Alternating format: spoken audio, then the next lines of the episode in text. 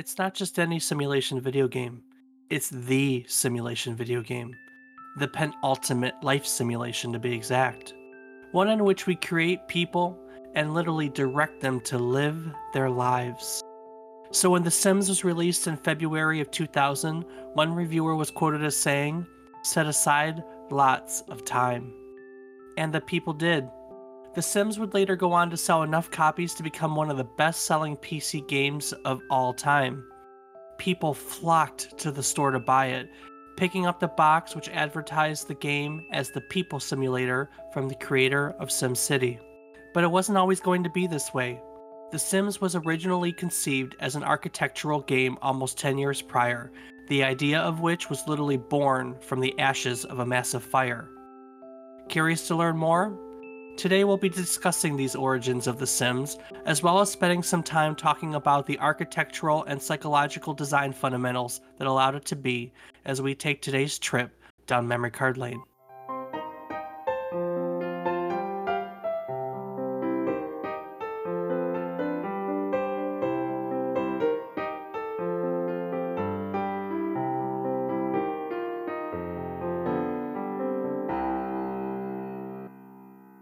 Morning, good afternoon, and good evening. I hope these words find you well. Hello, and welcome to the 23rd episode of our video game nostalgia podcast, A Trip Down Memory Card Lane. Each week, we take a look back at one release during the current week in gaming history. We talk about its history a little bit, and then we use it to have conversations about how it has affected the world or how the world has inspired it. In case you didn't know, I'm David Casson, and as always, I'm joined by my co host, who has seriously spent the last month of his life learning Simlish for this episode, my brother Rob Casson. So, so Rob, Kutikalu? Hey, Dave. Yeah, I totally did my homework and spent the last month learning Simlish because, yeah, that's exactly what I planned on doing for the last month. Hey, it's the same question I ask every point in this episode, so how's it going? Ah, well, since you put it that way, I am doing well today. How about yourself? I'm doing good. I uh I, I know I speak for both of us when I say we're excited to get this out of the way to go play the new gridiron mode in Rocket League. So Heck yeah, man, that thing looks like fun. We're gonna be like Tom Brady in the Super Bowl. that's yeah, we are. Yeah, I like Tom Brady a whole lot, and I was glad that he shut up everyone who was like, eh, "It's just him and the Patriots, and him and Bill Belichick," and shut up. This is what this is. Tom Tom Brady has huge balls because Tom Brady is like, "I'm gonna go to one of the worst worst teams in the league, and I'm gonna show you that I'm I'm the guy." You know what I mean? Oh yeah, it, it's pretty cool.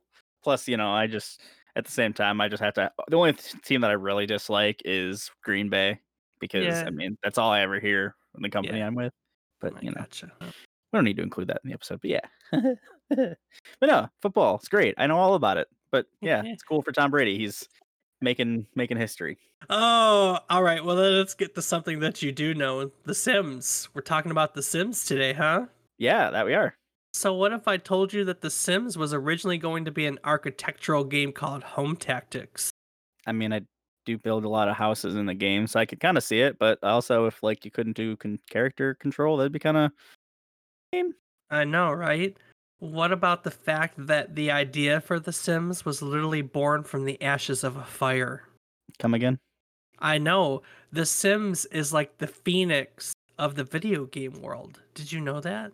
I I don't comprehend. Did they like find like something in a book that was in some ashes or something? Mm-hmm.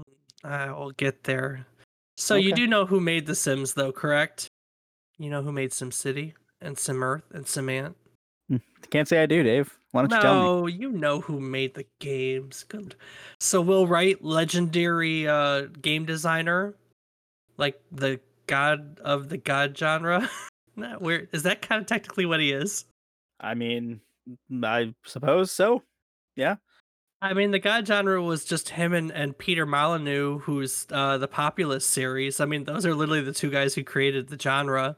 And then, I mean, you had Sid Meier's by extension later on with the 4X part of it, that genre, you know? Hell yeah. Sid Meier's the dude. So before The Sims, right? you had SimCity, Sim Earth, Sim Ant, SimCity 2000, SimCity 3000, SimCopter. Do you even know a SimCopter existed? I, I didn't even know that Sim Ant existed, so no. No way you've never heard of Sim Ant. I, I've never heard of Sim Ant. I've heard of semantics. Very true. You probably call me out on those a whole lot. I loved SimCity. Growing up, I, I wanted to play a ton of it. And so I got my hands on every single game of his I possibly could. So Sim Earth and then Simant, all the Sim Cities, and then of course uh, Simcopter. I played every single one. I wanted as much Sim as I could get my hands on. And they're exactly what they sound like. Simant is literally a uh, an ant colony simulator. There, I mean, I'm, there's nothing else to it. That's literally what it is. Wow. It's really Wow. funny. I watched in preparation for this episode. I went back to some uh, GDC Game Developer Conference interviews, like like not interviews, but what's what's the word I'm looking for? Presentations, presentations, in which Will Wright was the the speaker. You know these 60, 90 minute long presentations by him, and he references ants uh, a lot. To be probably because he knows more about ants than he ever thought he was going to ever learn. You know what I mean? Probably. That yeah, I, you kind of have to learn a lot to be able to build a game based around it. It would be kind of cool to see a modern SimAnt, I think, because just technology has changed. SimAnt was like 90, 1990, I think, 90, 91. I think it was 91. And um, I think there's a lot more you can do with that nowadays, which is pretty cool. So, speaking of 1991, 1991 is kind of where the, our little journey for The Sims begins, uh, about the time after Simant. You know, the original inspiration for The Sims was a 1977 book on architecture and urban design by Christopher Alexander. It was called A Pattern Language, and it is a very popular architecture book um, that's about urban design and community livability. Have you ever heard of this one, Rob? I have not. No. Have you ever stumbled across the concept of a pattern language? I, I know that you had to take a bunch of programming classes at their basic level, and pattern languages are pretty fundamental to to computer programming. Is it something that you ever had to cover? Uh, not by that name. No. So I can't say I, I even knew what a pattern language was. Are you familiar with object oriented programming languages? Give me an example. Like Java, for instance? Oh, well, that, that's what I use. right. I just I, I forget I forget the names and stuff. I just remember like coding. Like, No, I know. I know. I- so, like I- you just have to say like object oriented and like ex- explain that because that might mean more to me when you explain it than it means by term. that's what we do every day right we we learn we learn stuff um yeah so it's an object oriented language pattern languages so pattern languages is basically a, a pattern is a way to describe a problem and then offer a solution that's that's what a pattern boils down to um you know there were patterns that focused on materials in this book such as you know what's a, a bulk material that's ultra and lightweight which is concrete there were some patterns that focused on life experiences, uh, such as the pattern for a street cafe. Um, uh, the pattern for a street cafe, as it's written in the book, is that it provides a unique setting special to cities. A street cafe is a place that people can sit lazily, legitimately, be on view, and watch the world go by. It encourages local cafes to spring up in each neighborhood, make them intimate places with several rooms open to a busy path so that people can sit with coffee or a drink and watch the world go by. You build the front of the cafe so a set of tables stretch out into the cafe right into the street. There were all these different patterns that all went together. It's it's almost like a dictionary where like, you know, you learn about the material pattern, which is concrete, and then there's a you know, a little index that shows you all the other patterns that include concrete, like maybe a pattern for a skyscraper, for instance, would include concrete. And it's this way of indexing between them. And all these all these network paths, the way they all kind of talk to one another and interjoin, obviously is what we call the pattern, and they all come together to form pattern language. It's a really simple and complex concept at the at the same time. To be fair, like most language, a pattern language has a vocabulary, a syntax, and a grammar, which is really funny because you just brought up semantics. Did you do that on purpose? No, I just thought the Sims were having semantics. Semantics. I get it now. It was funny. I really do get it. Sure you do, Dave. Whatever you got to tell yourself.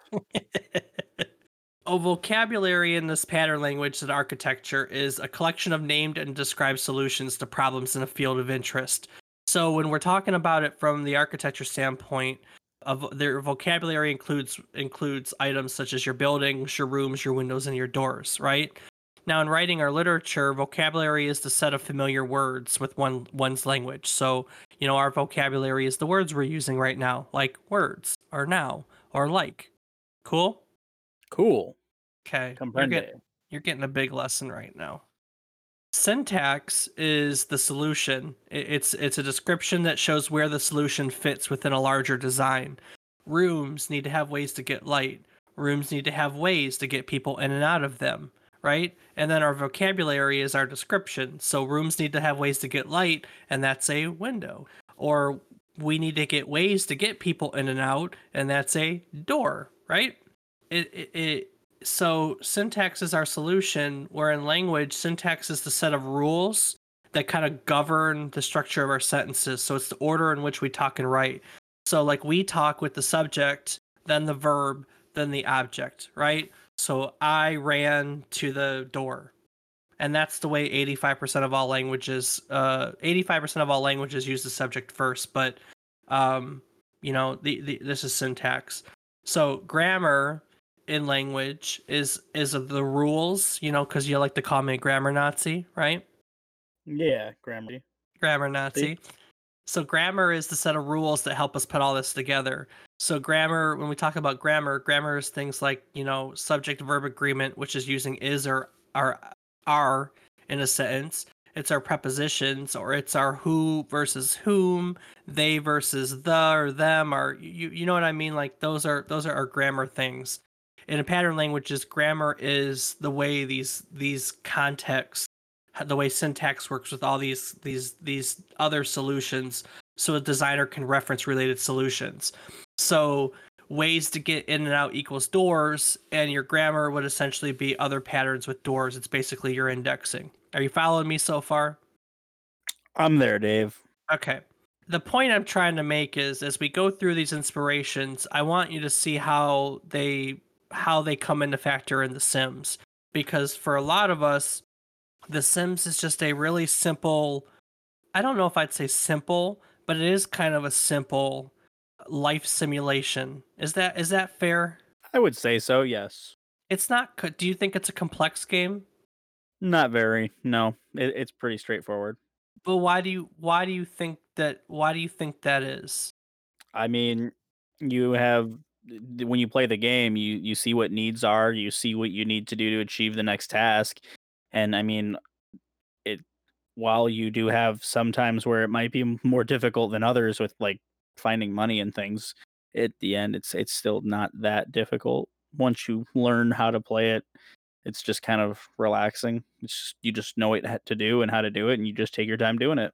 Right. Well, and let's be honest, the the beautiful part about The Sims is the fact that it is so intimately familiar because it is a life simulator. So we're simply directing someone else to do the things that we we ourselves do day in and day out, right? Yeah. You don't think that's the case? I I, I don't disagree. Okay. And life isn't simple though. I mean, life is life is complex. Let's let's talk about this concept of pattern languages and and the way it works. We, we take it for granted, but like like we know what a door is, right? We we know that it gets us in and out of rooms because we literally walked into the rooms we're in right now to have a uh, to have have a conversa- to have our conversation.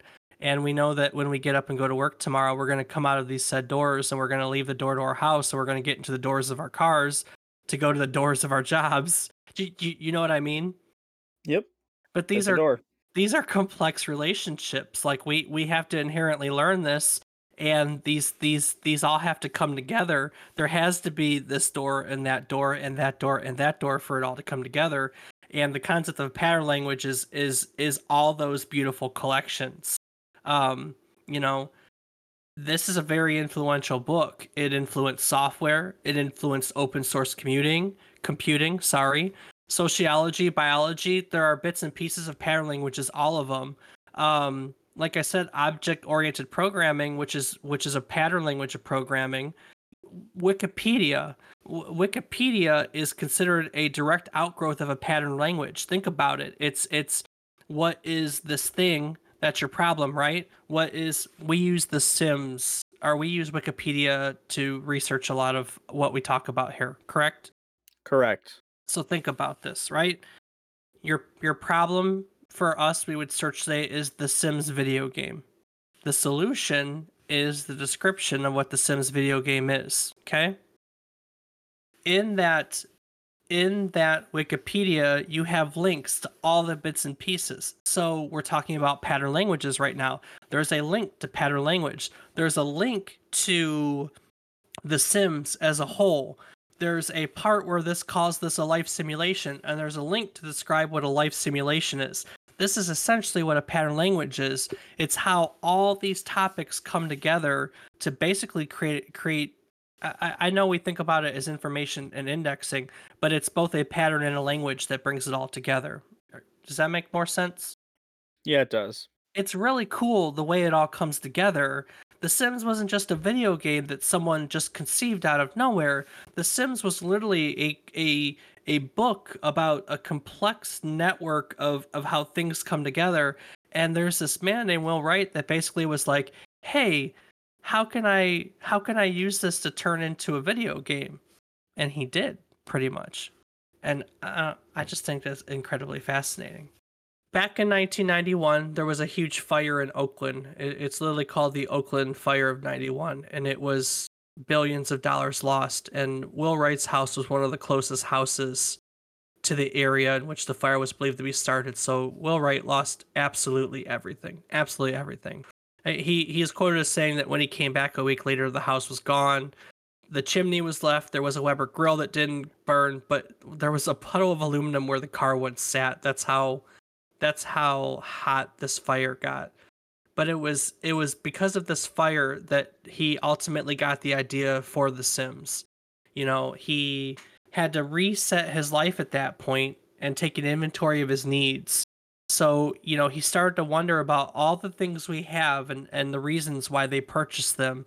And he had to take a step back and determine what his life was made of. So, there were big picture questions like, where do I want to live? And what sorts of things do I need? And why does this make me happier?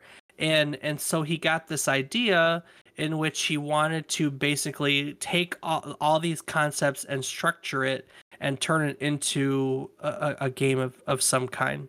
So the idea for The Sims was literally born out of a fire. Literally. Makes a lot more sense why that is now.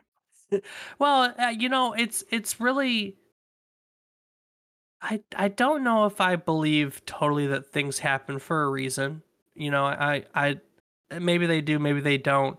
But it's really fascinating to think about cause and effect, like the butterfly effect, right?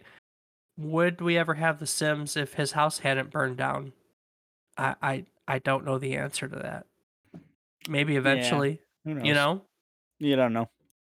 There's this other podcast I listen to called Remember Me. It's another retro video game podcast I, I enjoy. And they do this um they do a segment called Play It, Remake It, or Erase It.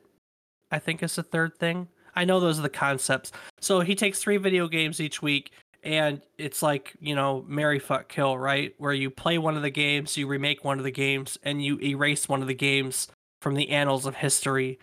And i mean they'll take games like you know donkey kong versus sonic adventure versus um gradius i think was a recent one. And so he and his listeners they because people write in will will tell this. And one of the things that they always talk about that they never can agree on is if you erase the first game in a series does it erase all subsequent history for a series? You know what I mean? I mean, I, I, I would imagine so simply because of the fact that think of chronological. You, you wouldn't have a Sims 2 if you never had a Sims. Right. Well, they recently did one with Donkey Kong, and people were deleting Donkey Kong because they're. I mean, no one plays Donkey Kong, but the truth of the matter is, is would we ever have Mario if we never had Donkey Donkey Kong?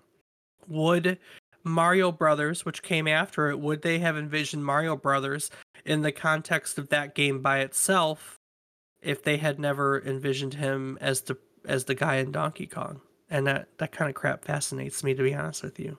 So, yeah, definitely something to think about. Definitely something to think about. Aside from a pattern language, one of the other ideas that Will Wright used to that was that inspired The Sims was a concept called Maslow's hierarchy of needs. And this is a basic psychology um philosophy, you know, that that that I, I can remember learning about it in psychology 101 back in college. So this is a theory back from 1943. Rob, do you a food pyramid? Do you know the food pyramid? Sure do, Dave. So this is basically a, a pyramid of of human behavior, right? And yep. so basically it's from the bottom to the top you know it's got all these motivations and it's believed that an individual originally they believed that an individual would have to fulfill their modifications at the bottom. And then once their bottom once their bottom motivation the base was fulfilled they could move to the next one they could slowly move up. Kind of like a pyramid scheme but opposite i guess. I don't know. Nowadays they kind of believe it's overlap but if you look at the sims and you look at the hierarchy of needs you can kind of see how the two overlap right so at the very bottom of this pyramid, and just envision a pyramid if you're following with me. If you've already turned us off, it doesn't matter. Um, the very bottom are the basic needs, and then the basic needs for a person are things like food, water, warmth, and rest. Right? Yep. The next up, you've got safety needs. Safety needs are security and safety. The next rung up from uh, from safety needs are belongingness and love, so intimate relationships and friends. Above that is esteem needs, which is prestige and feeling of accomplishment. And then at the very top of this pyramid is self actualization, right? And this is really fascinating because, you know, you have to go through each one to fulfill the next tier. So, you know, if you're not, if you're hungry and thirsty, you can never feel secure safe, which is kind of true if you think about it, right? Yeah. I mean, security and safety very much depends on having a roof over your head and your belly full and the ability to sleep on to sleep in a safe and comfortable place.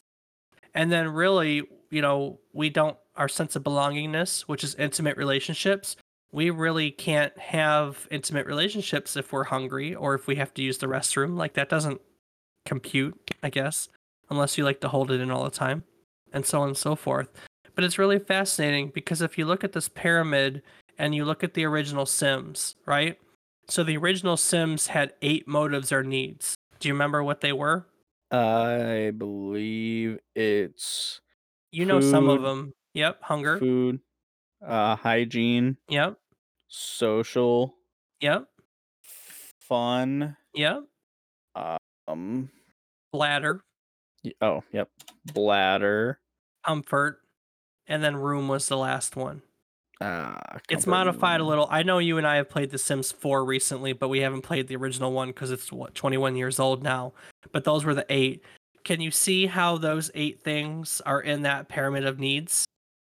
Yeah, absolutely. and how literally dude took a psychological theory from 1943 and said this is what's going to be the basis of my of my video game and, and he did it i mean talk about the way the world influences a video game uh, this literally is you know it was so cool getting to research the sims and and look at this process because like i like i already said the sims is so freaking simple but it's not at the same time.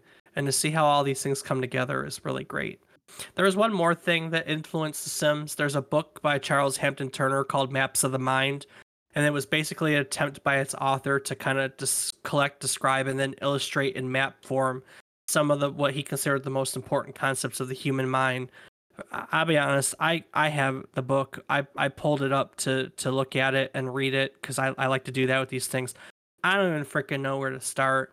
it's got a ton of concepts, including the hierarchy of needs, and it it talks about them and and and does this far out like I'm on LSD psychedelic acid illustration about it, and it's really cool. But it is way too dense, and I think I've already lost half of my audience. So I'm just gonna leave that for if you want to learn the third, go learn about Charles Hampden Turner's Maps of the Mind. But it's said that that book kind of influenced the way they approached AI for the game design. Which brings us to The Sims. I promise I'm done with the boring learning stuff. No more class stuff for today. The game was originally pitched as an architectural simulator called Home Tactics, which was coined as an experimental domestic simulator. Right the words out of his own mouth because I watched I watched him watched him give a little presentation on this. He envisioned it as a cross between an architecture game with a sort of football playmaker interface. So you would basically set forth these tactics of building these houses and and it had to do with the social aspects around it. But you know, you would you would create these plays create these houses and the basically the player would rate you and, and that was it. That was home tactics the player didn't rate you at first actually it was suggested later that the player should be rated on the quality of life by the homeowners that would go in the house and that's where the social aspect of the sims started to take uh started to take hold i, I don't know how you feel about it but I, i'm going to ask you actually. What do you think about an architectural simulator called home tactics? What is how, how does that what does that sound like to you? Um, it sounds more like a designing program for architecture, like I'm I'm doing it for a job, not so much playing a game. yeah. Or, you know, maybe I'm building a house that can survive a, a like military raid or something, hence the tactics. Like, uh, it's, i it's um, know weird. I I Uh, know, and then and then it's called like literally the t- the the pitch document said home tactics uh colon experimental domestic simulator, which is like what what the hell is is this? This was way back in '91, and you know internally no one really liked the idea, so you know they were working on sim sim copter sim something at the time um, but no one really liked the idea, so Will Wright was allowed to work on it in the background while they were working on other games, which they called it Project X in the beginning. And as you can imagine, they took it and like five games to a a, a focus group. And Wright literally said he had never seen a game bomb so hard in a focus group. And the funny part is, is he said what we pitched to them at the time is almost very much what The Sims became, but people couldn't wrap their head around the concept of a game that was like an, an architectural, like building a house type game. You, you know what I mean? Yep. In fact, you know, he, he worked on it by himself with one other programmer for years. And it was some years later he was able to take it to Maxis, which was the, the company he founded that made all the sim games. He took it to Maxis and they literally thought he was out of his mind one of the board uh, members our director, I don't remember which, was actually quoted as saying, uh, "This is an interactive dollhouse. Dollhouses are for girls, and girls don't play video games." can, can you imagine? Would that fly nowadays? Um, I'm not really sure on that one. No. I, I don't know. As they were making it and it evolved, they found out that the social aspect uh became, you know, the relationships between the characters was a really engaging part of the game and so relationships were developed as part of the process basically. Um, in 97 maxis was acquired by electronic arts and so the idea was taken to the ea board of directors who were much more receptive to the idea. So ea saw the success of simcity and they envisioned the possibility of building a whole sim franchise around it because what else does EA do but make franchises and run them into the ground? And so they greenlit The Sims, and it was worked on uh, as a team by a development studio for the next three years until it was published on February 4th, 2000. Yay. Was it successful? Um, you know, that, yeah, mm, I don't know, Dave. I don't. I don't think it was so successful. It- It's not still around now or anything. Yeah, but we have games around. We look, we talked Mega Man. Mega Man, the first one was considered a commercial flop. It wasn't until the second one that they really found their stride. You know, I mean, I, I guess you got a point there. But we both know that The Sims was incredibly successful, don't we? Oh yeah, I, I would definitely say it was pretty damn successful.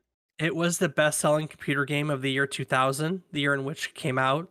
It sold 1.77 million copies. It was also the best-selling computer game of 2001. In 2001, it sold 1.48 million copies. Do you know of any game that has become the best-selling computer game for two straight years? Um, thinking, thinking. No, I don't. Uh, look, the computer landscape is so different, so unbelievably different than it was 21 years ago. It blows my mind to think that a a game could hold on to the best-selling game for 2 years.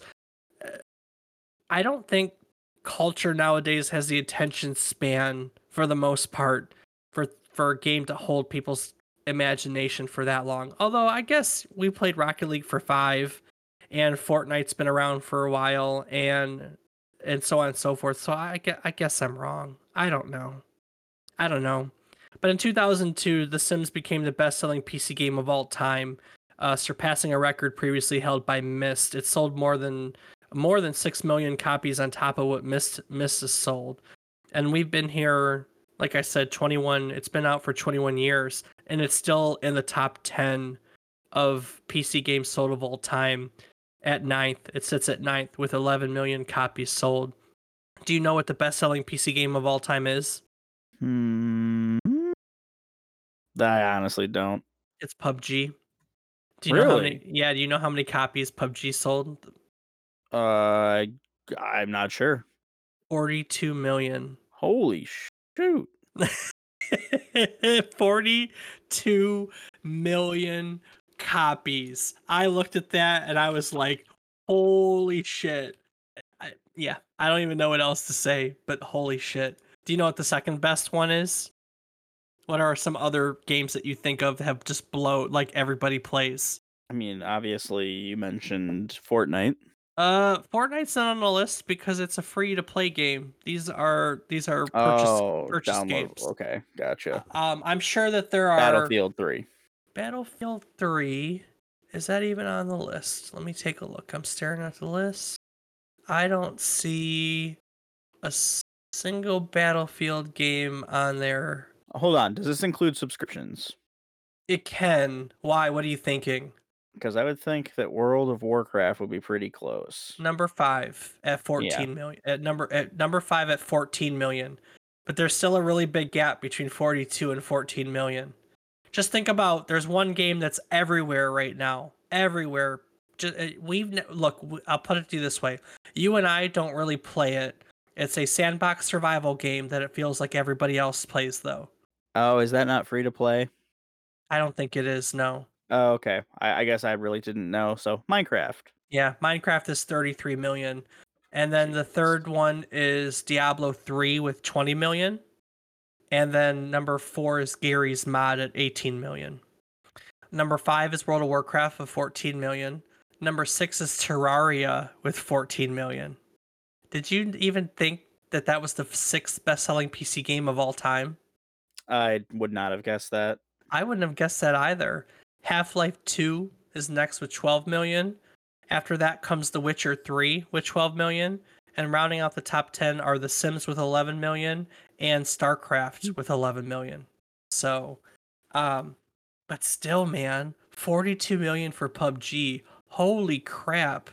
And that's, That's PC insane. that's that's just the PC platforms. Like that's that's between Windows, Mac and Linux. Think about the fact that that thing's also sold on all the consoles too. And then it really starts to sink in how popular PUBG was for a while. Like, wow. so, up until now we've talked about how we got here, but let's talk about what what what it is, right? So as we talked about, The Sims is a artificial life simulator, right? That it is. And the sims are influenced by the player to interact with either objects or other sims so these interactions what what are some interac so you play the sims what are some interactions excuse me what are some interactions that your sim can do With the environment or with other Sims? either war, man tell tell our listeners what are some things you can do in the sims You can cook, you can clean, you can use the bathroom, you can clean yourself. You can learn some cool skills like guitar or chess or talking to yourself in a mirror like a crazy person. You can talk to other people too. You can play pranks on them. You can do the deed with them. Yep. You can do some stuff. You want to know what's really cool about the way The Sims is built? What's that? Every one of those objects is coded just like the player in that it has to be coded in how it interacts with the things around it. Does that make sense? Kind of. So like we always talk about games, right? Like we talked about Ocarina of Time. And Ocarina of Time was unique because it was one of the first games to have contextual con- button control. Do you remember what that is? Like a button that does certain um, actions depending on what you're facing. Right, exactly. So if A would jump normally. If you were standing next to a tall ledge, A would jump and grab the ledge. If you were standing next to a crate, A would push the crate. It it it does different things based on context. So in a case like that, the way that game would be designed is it's just environment, right? You have a stair, and your player would you know, if the player is standing next to crate, then A does this, else A does that. That's kind of the way it's laid out. But the way they have to design a game like The Sims is there are contextual actions for its objects too. So, you know, if this coffee is sitting on this table, it does this, but if it's sitting on this chair, it does this instead type deal. And because they designed The Sims this way, it was it, it it's it's actually how it works with objects and why they're so easy to place in the game and how they work. Because when you code the objects to be as flexible as the character essentially all the objects are a character in themselves. You can add and remove objects just as easily as the players without having to recode the entire game around it. Does that make more sense? Yeah it does. It's really fucking cool to be honest with you. And it goes right back to the pattern languages where everything connects to one another. Everything is as simple as the the damn light switch in this game is coded in in the way it references all the things around it. Um, and he stayed true to this through the whole thing. So, I I don't know. I I it The Sims is so cool. It's such a simple game that so many people love, but it's so, there's so much to it too. So you were right, right? You could learn how to play guitar, play chess. What does your sim? Your sim have a job? Uh, do you mean in four? Yeah, yeah. I, any. I mean, you've spent a lot of time with some of your sims, haven't you? I normally go science branch. Yeah. Do you have a favorite sim that you've had over the years?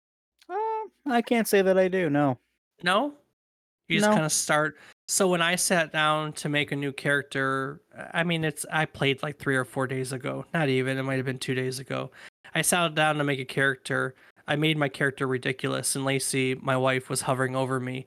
And Lacey goes, I want to make a character. So, of course, then I had to get out of the way so Lacey could make a character. And then we put our characters in a house and did stupid things them. So, the Sounds Sims, about right. Sims appeal to everyone. So yeah, so you're you we said it right. Your daily needs need to be met. You have to eat. You have to sleep. You have to use the bathroom you know in order to maintain your lifestyle you have to get a job to pay your bills and and and, and not spend all your money. You have social needs so you have to make friends and and, and build romantic relationships to to stay happy. Um and then the sims is still an architectural game isn't it? Oh absolutely. There's a you, lot of building you can do. Do you like building in the sims? I am not very good at it. I i find squares to be the greatest thing ever but uh, yeah, no, it's it's fun sometimes just seeing like the different room designs you can do, layouts of houses, and you know putting roofs on them if you you get crazy or putting basements in there. Yeah. Yeah, I'm not very good with The Sims. I'm not very good with building either. I I um I'm just not very good either. Why do you like The Sims, Rob? I find it enjoyable simply because you just it's one of those things you can play that's not that serious. I mean, uh, it's not that fast paced. You just kind of sit back, relax, and you know, if you wanted to, you could totally like mess your Sims life up. You can do it. You can play it how you want. It's yes, you do have money unless you're using cheats. So, I mean, well, They've had the same do cheat since the beginning of time. yeah, you do have to worry about money unless you use cheats.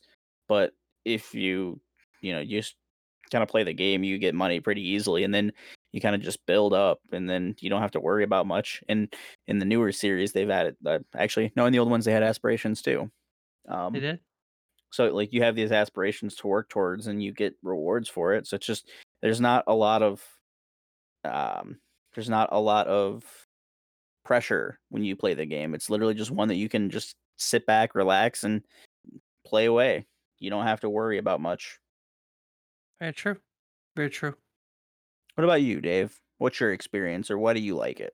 I'm gonna tell you, in I've played a lot of The Sims, not the recent ones. I probably hadn't picked it up since the second one, to be honest with you. I do remember playing it on PlayStation or Xbox at your guys' house. I don't remember exactly, but I I remember that is probably the last time. But I picked up The Sims 4 and kind of got lost in it for a day. It's just fun. It's just fun. I I, already said it. It's familiar. You know, the the the yeah, you got to learn what the controls are at first and understand that when you click on something how to interact, but once you kind of learn this that, which it's not that hard, everything is just so intimately familiar because it's really nothing that you wouldn't normally do with your life. You know, I, I I mean, for the most part, depending on how you play, it could be, but uh, we're gonna get into that in just a moment. But yeah, you're you're right about that. But that's the fun part too.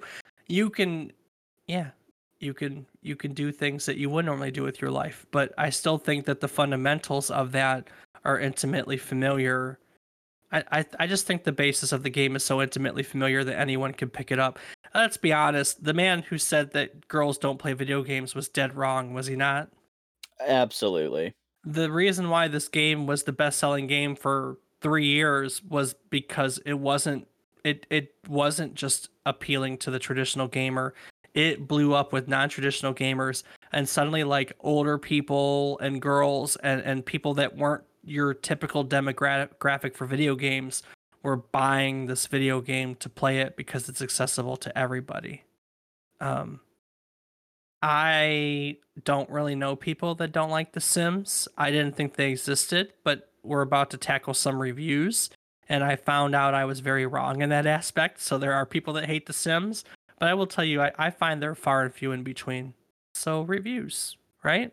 Every week we like every week we like to tell we like to go in there and try to find out how you uh, as gamers and listeners feel about it either you submit it or we pull it from the internet this week we took some reviews from the internet since we're talking about the original sims. It's back in the year 2000 so 21 years.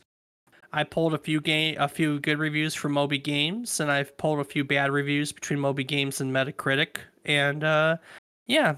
So this first review rob from stephanie b i'm going to have you cover is titled the sims is what you desire it to be.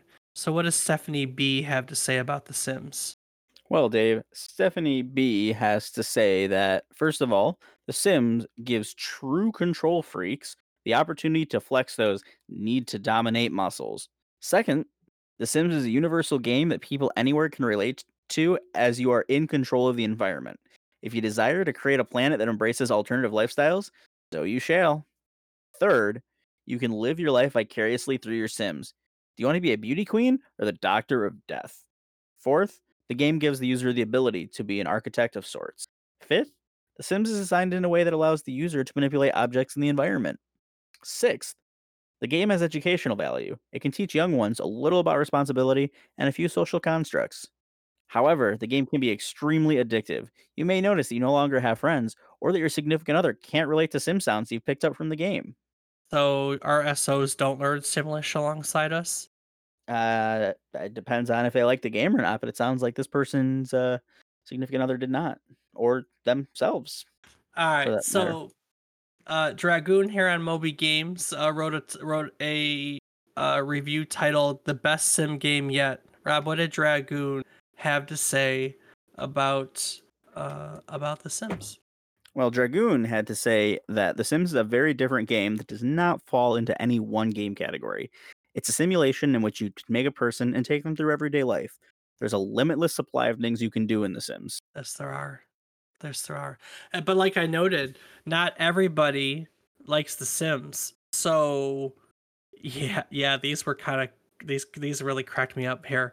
So White Spider 99 on Metacritic, Rob. What did White Spider have to say about The Sims? Well, White Spider writes that I am so departed from this game's audience that I fail to understand the target demographic's attention to what is essentially a mix of Barbie and whatever you choose to make it.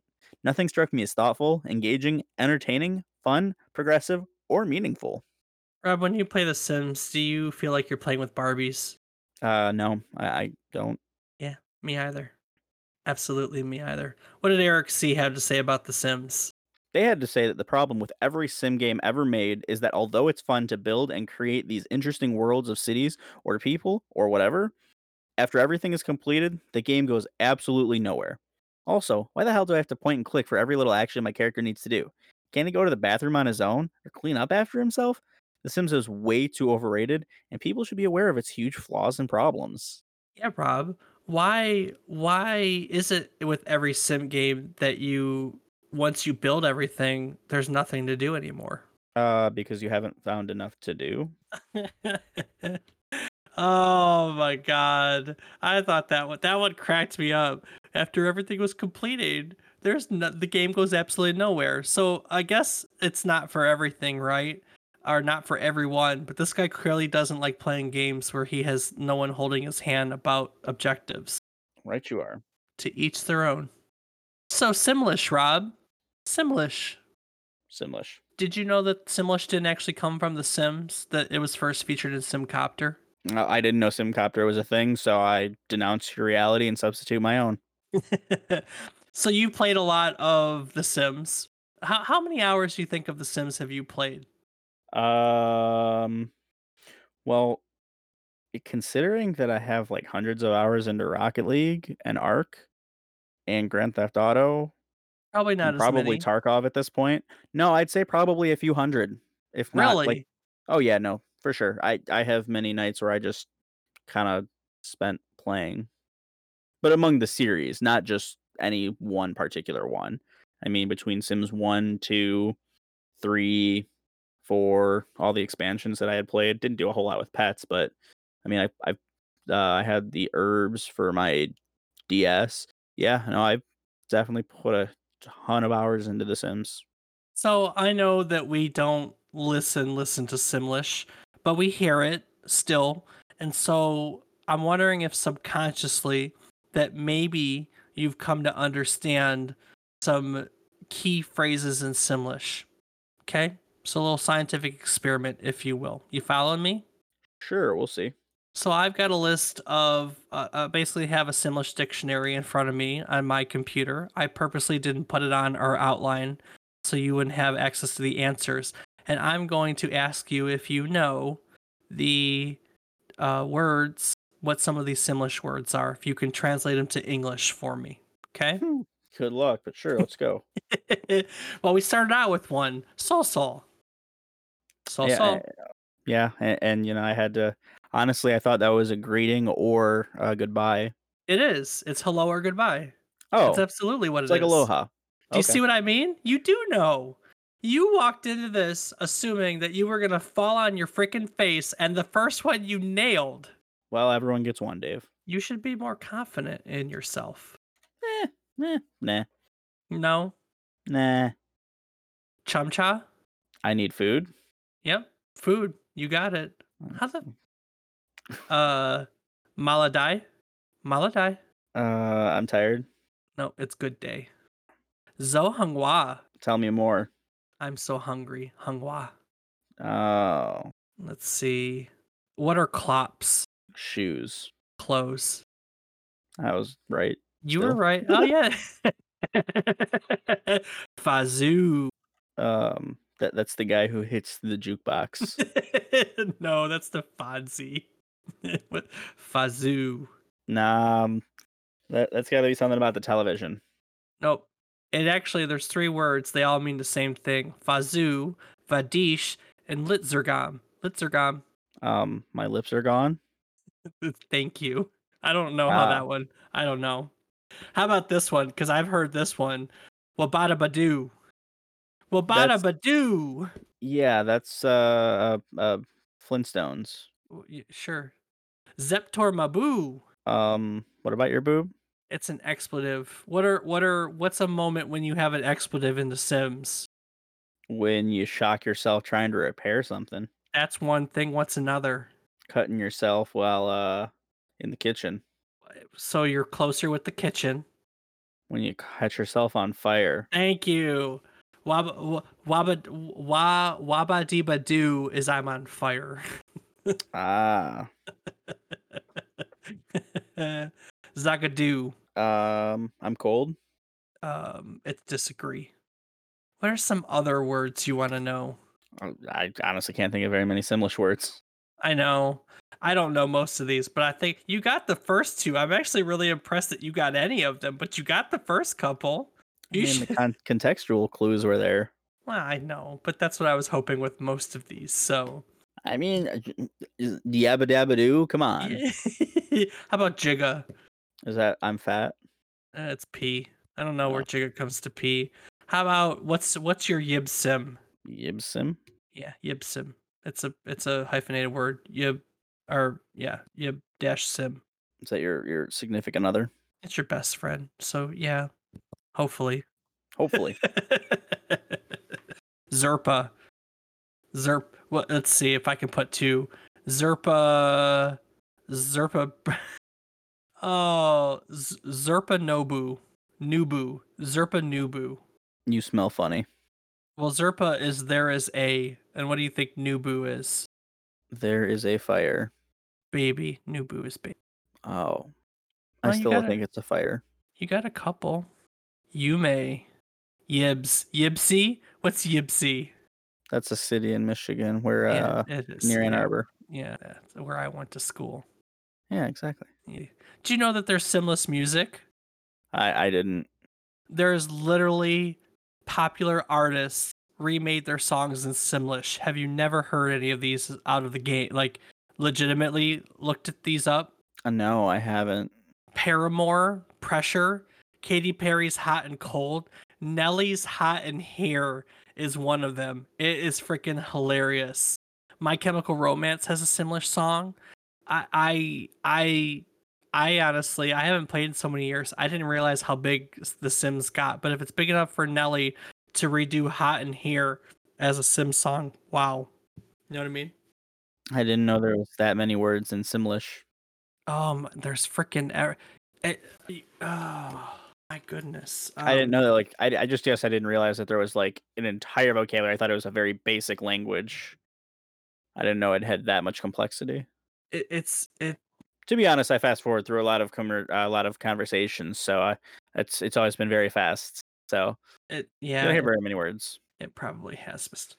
here I, I just sent rob the sims nelly uh in simlish since he's never heard any of them is that not ridiculous This is quite in.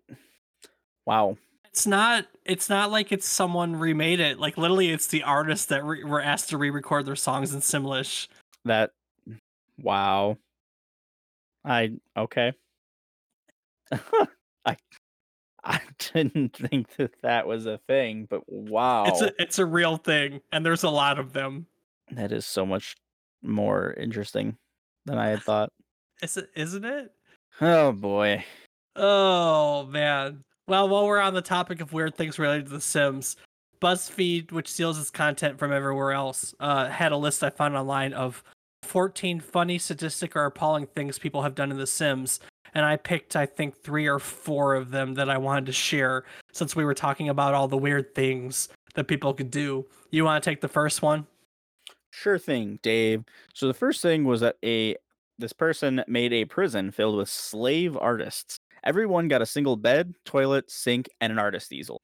The cells were underground, and there was a warden who lived above them on the ground level, who also cooked for them. But they could only eat if they were turning out sellable art. Most of them went insane and died. Oh, shit. You ever done anything really weird like that? Uh, you know, I I can't say that I have. I never got into that whole making the weird. Yeah, me either. So in this next one, this person found a girl that they really wanted their sim to marry, but she already had a husband.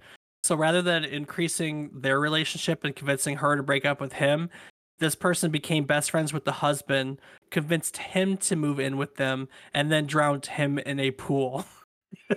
Sounds like an episode of Unsolved Mysteries. right? Then he moved in with the wife because she lived in a huge mansion that the person wanted, and because she didn't want to take care of the rest of the Sims that already live with the lady, uh, she she murdered all of them. It definitely sounds like uh, Unsolved Mystery. Take the next one, Rob. So this person was playing in Making Magic. They had a brilliant dog called AJ who was loved by the whole family.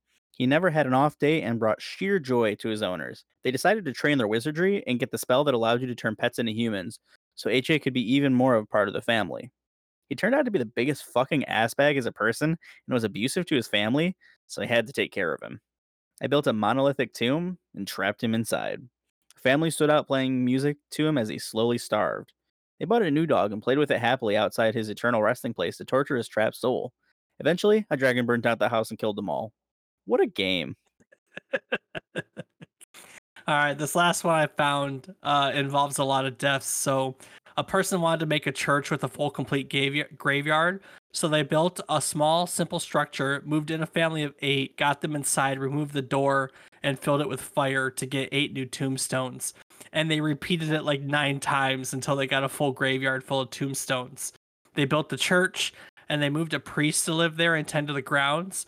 But unfortunately for the priest, the grounds had been tainted by tainted by all the dark rituals, all the people dying, and several ghosts of those people would materialize every night. Uh, so tormented by all the ghosts, uh, the priest himself died like three days later because he was never able to sleep. People are messed up, dude. Oh yeah, I was trying to figure it out. I, I realized I had already read that BuzzFeed article, and that's why these all sounded familiar. There you go. You can see. I'm sure you have. It's BuzzFeed. They're all over the place. That they are. Well, I mean, that's The Sims. It's weird. There's a lot of things, but underneath its its its hood is a lot of really complex uh, structures that fascinate me, but probably bored the rest of you to tears. And and I'm gonna have to live with that for the rest of my life because now it's recorded. So right, you are, Dave. hey, my goal every week is to teach people something. That that's it. That's my goal every week. I just want to teach people something.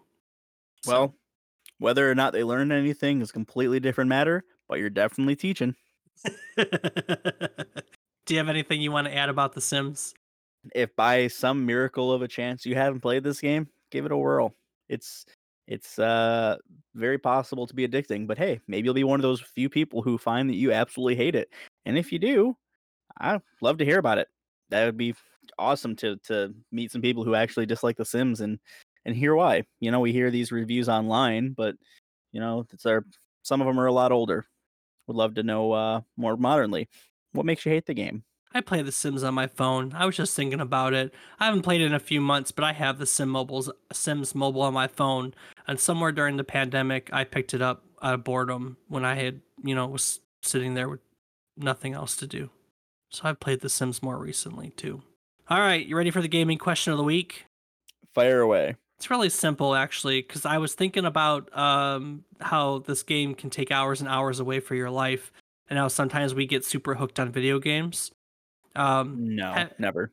have Never you ever? I know, right? Have you ever pretended to be sick to get out of something in order to play a video game? Hmm. Specifically to play the video game or happen to play video games because I fake being sick to get out of something? No. Uh, l- well, look, I think we can both. I think we can both agree that we've faked being sick to to not have to go do something.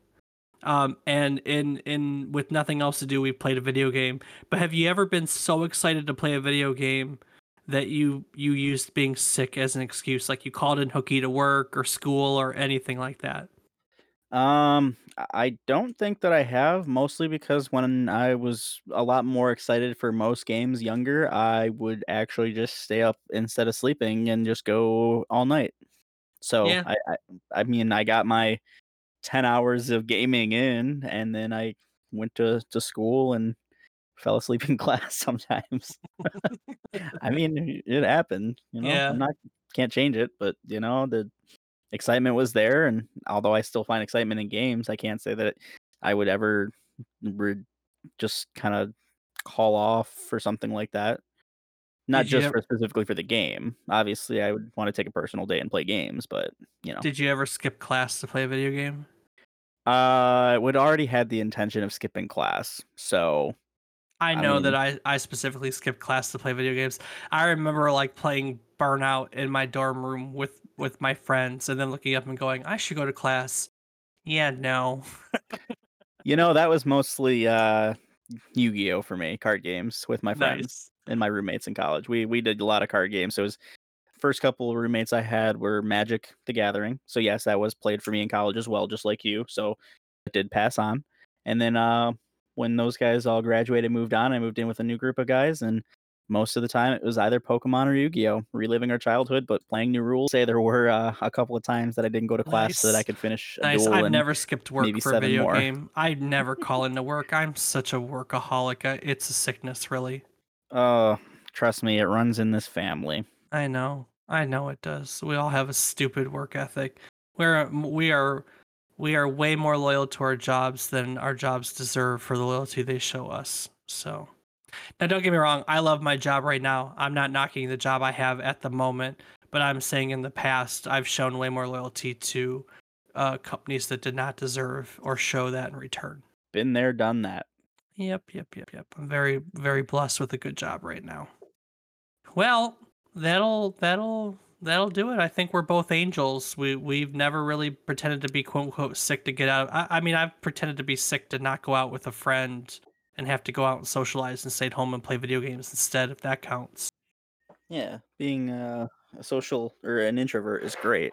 Yeah, that's right. So, you know what else is great, Rob? What's that, Dave? Our website, which is www.memorycardlane.com. Why is it great, Rob? Well, Dave, memorycardlane.com is great because you can find archives to our previous shows as well as future ones. You, you know, they'll be there too in the future. You can find a link to our Discord where you can join and talk to Dave and I and maybe throw your opinions, tell us something you like or don't like, or maybe just give us a hard time, you know, whatever. There you can also find links to our calendar. And our calendar will tell you what games we have coming on up so that maybe you can share your stories, your memories, tell us what you feel about a game. Also, there you can find another ways to share your stories and opinions, or you can email us at memories at memorycardlane.com.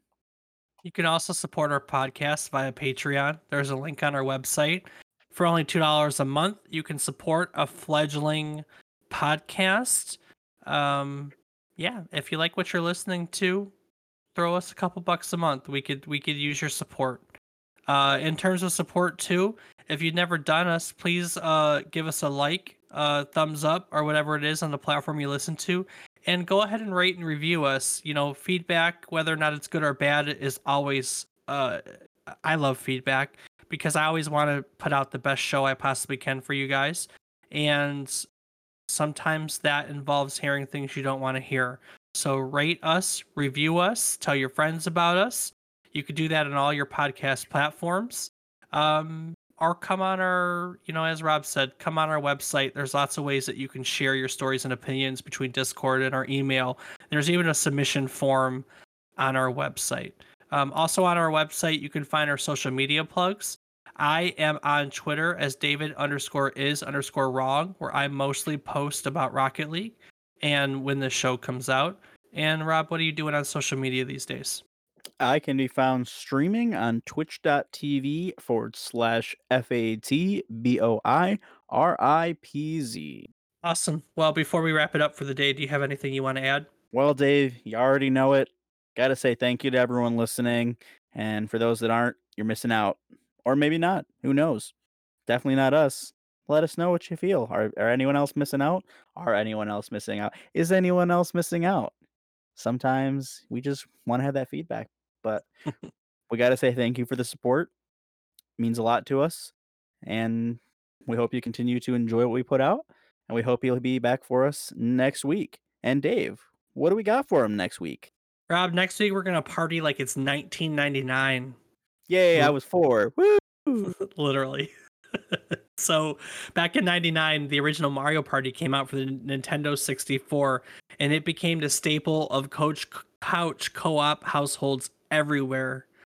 And I think that although the last couple have left a little bit to be desired, that as a collective, gamers kind of still look forward to each of the subsequent games in the series, which is still going strong. I saw a rumor the other day that they're working on another one, and and and that, was news. I mean, if people what? I wanted you to finish your sentence. I thought you were done. Go ahead, finish your Oh, sentence. no, I was gonna say it was Oh. news. They're working on another one. Well, Dave, the suspense is killing us. Can you get to the point already? What's the damn game? Oh, Mario Party. Mario Party. You heard it, folks. Join us next week as we talk Mario Party and a dice rolling, star stealing trip down memory card lane. Do the thing. Do do do do do. Uh, okay.